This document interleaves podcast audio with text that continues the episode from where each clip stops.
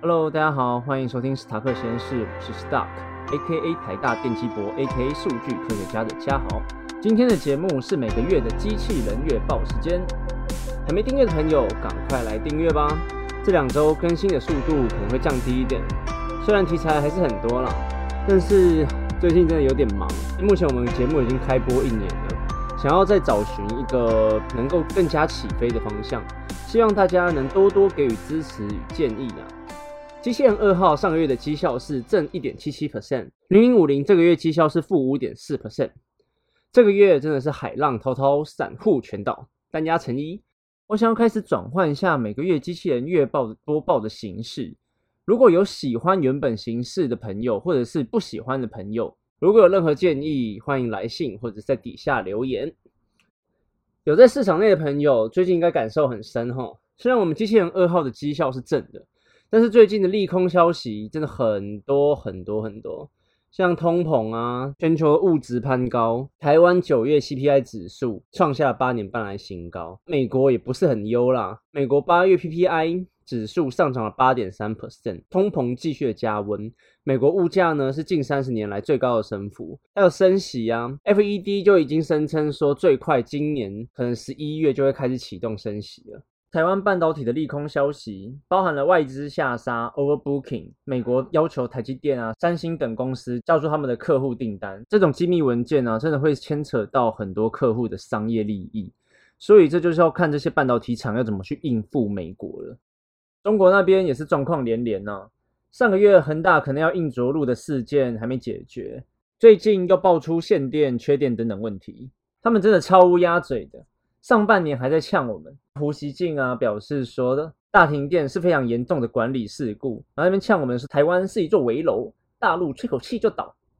现在呵呵，另外还有钢铁啊、航运，这就不用我讲了吗？自从七月多以来，就再也没有一些亮眼的表现了，一路向下。多家航运公司呢，在九月多的时候宣布他们会冻涨运费。到目前为止，全球前十大航运公司已经有五家跟进了运费不涨的政策。这些航运公司的策略呢，是希望客户跟他们签一个长期的合约啦，把这个运费的价格定在现在这种高运价的水准。虽然有些人觉得这可能不是利空消息，但不能否认的是，九月多宣布至此，航运的电梯依然往下，目前看不出有复苏的趋势。如果我们要分析欧美的需求，可能依然存在吧。但是最近因为通膨的关系啊，CPI 指数以及消费者信心指数都是一个相当不优的水准。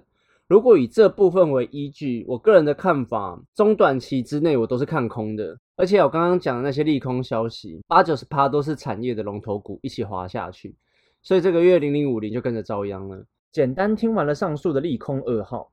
那有没有一些比较可以令人振奋的利多消息啊？其实还真的没有很多呀。硬要挤几个出来讲的话，应该是半导体的旺季即将到来，还有东南亚疫情下的转单效应。的确，市场上还是有一派的人很乐观的相信这只是一个短空现象，到了下个月之后就会开始冲刺。我个人是持保留的态度了，因为如果 FED 在今年年底会实施的话。今年到年底之前，产业龙头股啊，或者是大盘的趋势都不会太优。像刚刚我们讲说东南亚疫情下的一些转单效应嘛，那最明显的其实应该是算成衣业吧。不知道大家有没有在关心成衣纺织类股，像是一四六零的宏远啊，一四四四的利利，一四四零的南纺，大部分都是鸡蛋水饺股。虽然可能对他们的营收来说，最近几个月会有一个不错的成长表现，但是以整个市场来看的话，它带来的绩效跟会带起整个市场上的热络，我认为如果单靠东南亚成衣转单的话，不是一个很好的题材。那像刚刚讲半导体的旺季，这个就要看各大半导体厂如何在之后去冲刺他们的产能，还有 overbooking 的问题啊，台积电要怎么回应美国？所以综合以上因素，我个人并不是很看好二零二一剩下的这两个月。但反过来讲，如果习惯看长线的朋友，这几次的剧烈振幅真的蛮适合大家分批进场的。所以啊，如果自己看好的公司股价算一算还算合理的话，就进去吧。计算股价的方式就是大家 Google 一下了，蛮多可以用的。最常看到人家是用本一笔的算法嘛，详情我这边就不多做解释了，大家自己做做功课。我们上个月还不错嘛，挣一点七七 percent。这一次十号国庆日，十一号连假，那因为我们机器人二号需要公司的基本面资料，那基本面资料通常是十号前要发布嘛，但是因为碰到连假的关系，我稍微看了一下，还是有蛮有一些公司没有贴出来，所以要跑机器人二号的城市的话，我可能还要等十一号、十二号才能跑出来给大家。所以这边我们先录的。节目就只能回顾上个月的一些消息喽。第一个是一七一一的永光，永光在九月份的合并营收是七点二六亿元，年增七点零二 percent。它搭上了电动车的题材，他们今年八月之前结算的获利啊，是去年的两倍之多。那永光电动车题材的部分呢，是生产他们的碳化研磨液。像我刚不是说有一堆利空消息，台湾从八九月份开始就不是很好做。台股的大盘疲弱下跌，但是这一个月台湾化工厂的表现都还不错。那我这边推测呢，是因为半导体下半年要开始冲产能了嘛？那这些化工厂都是生产高科技相关的化工原物料，它的技术门槛很高，产品的单价跟毛利也是有一个很大的空间可以去加价的。举例来说好了，像是半导体的洗剂，像是 IPA 那种东西，就是拿来清洗晶圆的表面、去除杂质用的特化品。那也是提升晶圆良率的一个关键武器之一。永光呢，这半年来投入半导体产业用的抛光液，那这个产品的开发已经开花结果了啦，他们已经稳定的出货给给一些细晶圆厂。如果下半季半导体产业没遇到什么大阻碍的话，永光应该是能继续顺利的成长。下一个是三二九三的庆象，庆象在九月份的合并营收为九点二三亿元，年增二十一点四一 percent。庆象就是做 文化游戏产业的，那上个月真的我们都是靠它拉啦，虽然只涨了五点七七 percent，它最后收在七百块，足足涨了四十块之多。所以我们上个月机器人二号真的是靠这一支撑起来的。它在年底的时候预计推出新的手游，他们今年前八个月的营收是七十五亿元，年增四十一 percent。从一些消息面来看的话，庆象的营收跟未来是蛮乐观的。游戏类股虽然在疫情下营收是满满，但这几个月的股价却不如预期。庆象飙升的原因可能是因为年底前会推出他们的新作，造成的短期冲刺现象。下一只是六一六三的华电网，九月份的合并营收还没出来啦。刚预测到的时候啊，八月份合并营收是十三点三八亿元，年增三百六十六点三五 percent。但是我查不到他们在八月份营收暴涨的原因。现在看起来最有可能的是他们产学合作的资金提早入款。这个产学合作的内容呢，指的是在未来会打造五 G 智慧校园。它一开始呢，会在湖尾科大那边建置一个五 G 的信号，开始做一个智慧校园的一个测试，增加更多产学合作的能力。那就会很多有的没有的名词嘛，什么整合 ICT 数位化、OT 技术，然后从五 G 核心网络设备啊等等等，因为这就是一些科技名词，让人眼花缭乱，然后让人觉得哎，好像很不错，可以投资。这个部分我就语带保留。总之呢，他们在八月份的时候合并营收突然暴涨，那我查不到。如果有人知道为什么的话，也欢迎补充。除非他们已经先收到款项了。那最近有一些听众就是有来信说，诶，我好像可以跟大家多聊聊一些呃其他的东西，然后讲讲我个人的看法。我这边就多讲一个，我之前在 FB 上有跟大家聊说，有跟大家聊说路易莎挂牌这件事嘛。那我就是一直很不懂，为什么路易莎要在这种疫情下去挂牌？那我就做了一些功课，他们的董事长就说，当别人害怕的时候，就是他认为最好的时机啊，就是我们常听到的嘛，人家恐惧我贪婪。但是干，你在这种时候贪婪，干我是觉得干得哦。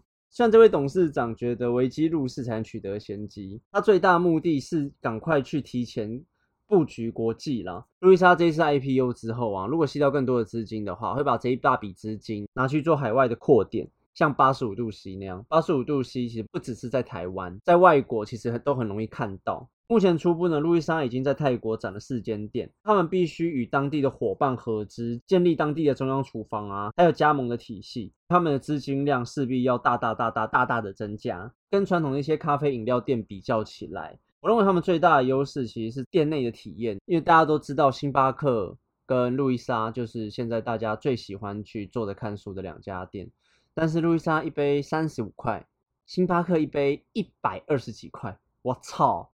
我不得不说，路易莎的确是做出了品牌区隔，而且还蛮大的。如果是以价钱以及环境质感来区别，这两家企业真的带给民众的品牌形象完全不一样。有人觉得星巴克环境很安静，远胜路易莎，想做事发呆都可以，反正就是舒服。路易莎人多位置小，但我还是要帮路易莎讲点话啦。他们真的有在改善许多店家的环境，像是充电座啊、WiFi，还有椅子舒适度等等。我个人是还蛮喜欢路易莎的。回过头来讨论路易莎想进军国际的话题，路易莎董事长认为世界是不可能永远禁止店内用餐的，这样违反人性。终究大家是会回归正常生活。而且他看到海外的咖啡门市服务非常的不友善，有些店家甚至不让消费者使用电脑，然后坐在那边。他们有一些咖啡店的观念，就是你只是你就是来品尝咖啡的。体验生活啊，他们根本就不 care。路易莎咖啡的董事长认为这就是一个利基点，在看可不可以从中突破，然后进军海外。在这个时机点进场的好处其实蛮多的，像是场地租金，现在应该是第一点，可以用比较便宜的租金进场。疫情下许多人失业，人力费用又再省下一笔。路易莎有自己的一套策略跟想法，但我认为这就是一场赌注，赌海外市场是吃台湾这一套的。好，那就祝他们成功啦。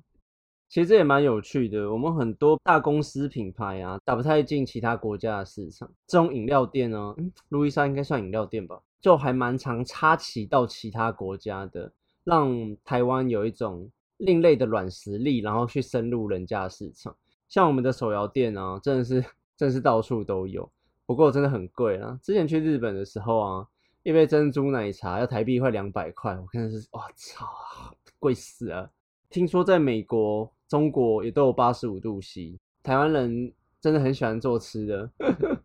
那最后我们讲一下缺电的问题好了。不要看这好像是中国自己的问题，其实它应配到蛮多在中国的台商。九月二十六号的时候啊，突然中国政府直接一张公文下去，然后就开始限电了。这个限电来的真的很突然，不像台湾一样还会给你事前公告说什么，哎，我们之后几月几号限电啊，然后大约会限多久啊？中国没来跟你啰嗦的啦，当天下来的命令，当天就停了。我操，这种政府真的很屌，就很多台厂没办法就被强制停工，初步影响到就一些 PCB 啊、纺织、化工、钢铁等等产业。限电的范围呢，波及中国至少十多个省份，从沿海的江苏、浙江、广东、福建等区域，一直到内陆的云南，甚至到东北地区，那都有轻重不一的限电令与停工令。一开始是停电嘛，所以后面开始限电的时候，就只能什么做四休三。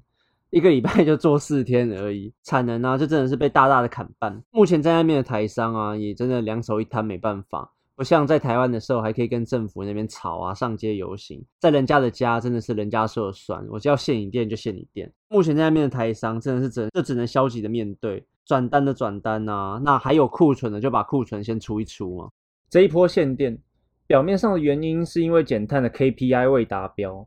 但私底下另外一个重要的原因，是因为煤炭不够烧，而且太贵了。近期的煤价甚至比电价还要高，每发一度电至少会亏一毛人民币左右，导致电力企业负债过高，在不得已的情况下，只能先限电。中国在二零三零年要达到碳达峰，也就是二氧化碳排放到最高峰之后，会开始缩减，并且在二零六零年完成碳中和的目标。那各国就是慢慢的在限制这些碳排放。因为中国他们是一个碳排量的大国家，他们的那些指标全部都没有达标，但是他们不能因为这些小事让自己在国际上失去位置。其他国家的做法是政府会用法令管控，以及搭配用电的优惠政策，还有更新工厂的设备等等，一步一步迈向碳中和，协助地球的环保政策。中国的做法就是，咔，我现在不给你电了，我看你怎么生二氧化碳。对，真的很屌。那这种中国式的玩法，就不定期、不定时、没有计划、无通知的停电限电。那之前看他们的消息推测，这种情况将会一直一直的延续，持续到二零二二的三月份左右。一开始中国是用他们减碳的 KPI 未达标来做一个限电的借口，另外一个原因是现在大家公认的主要因素，就是煤炭的价钱太高。价钱太高，归咎于之前中国拒买澳洲的煤炭。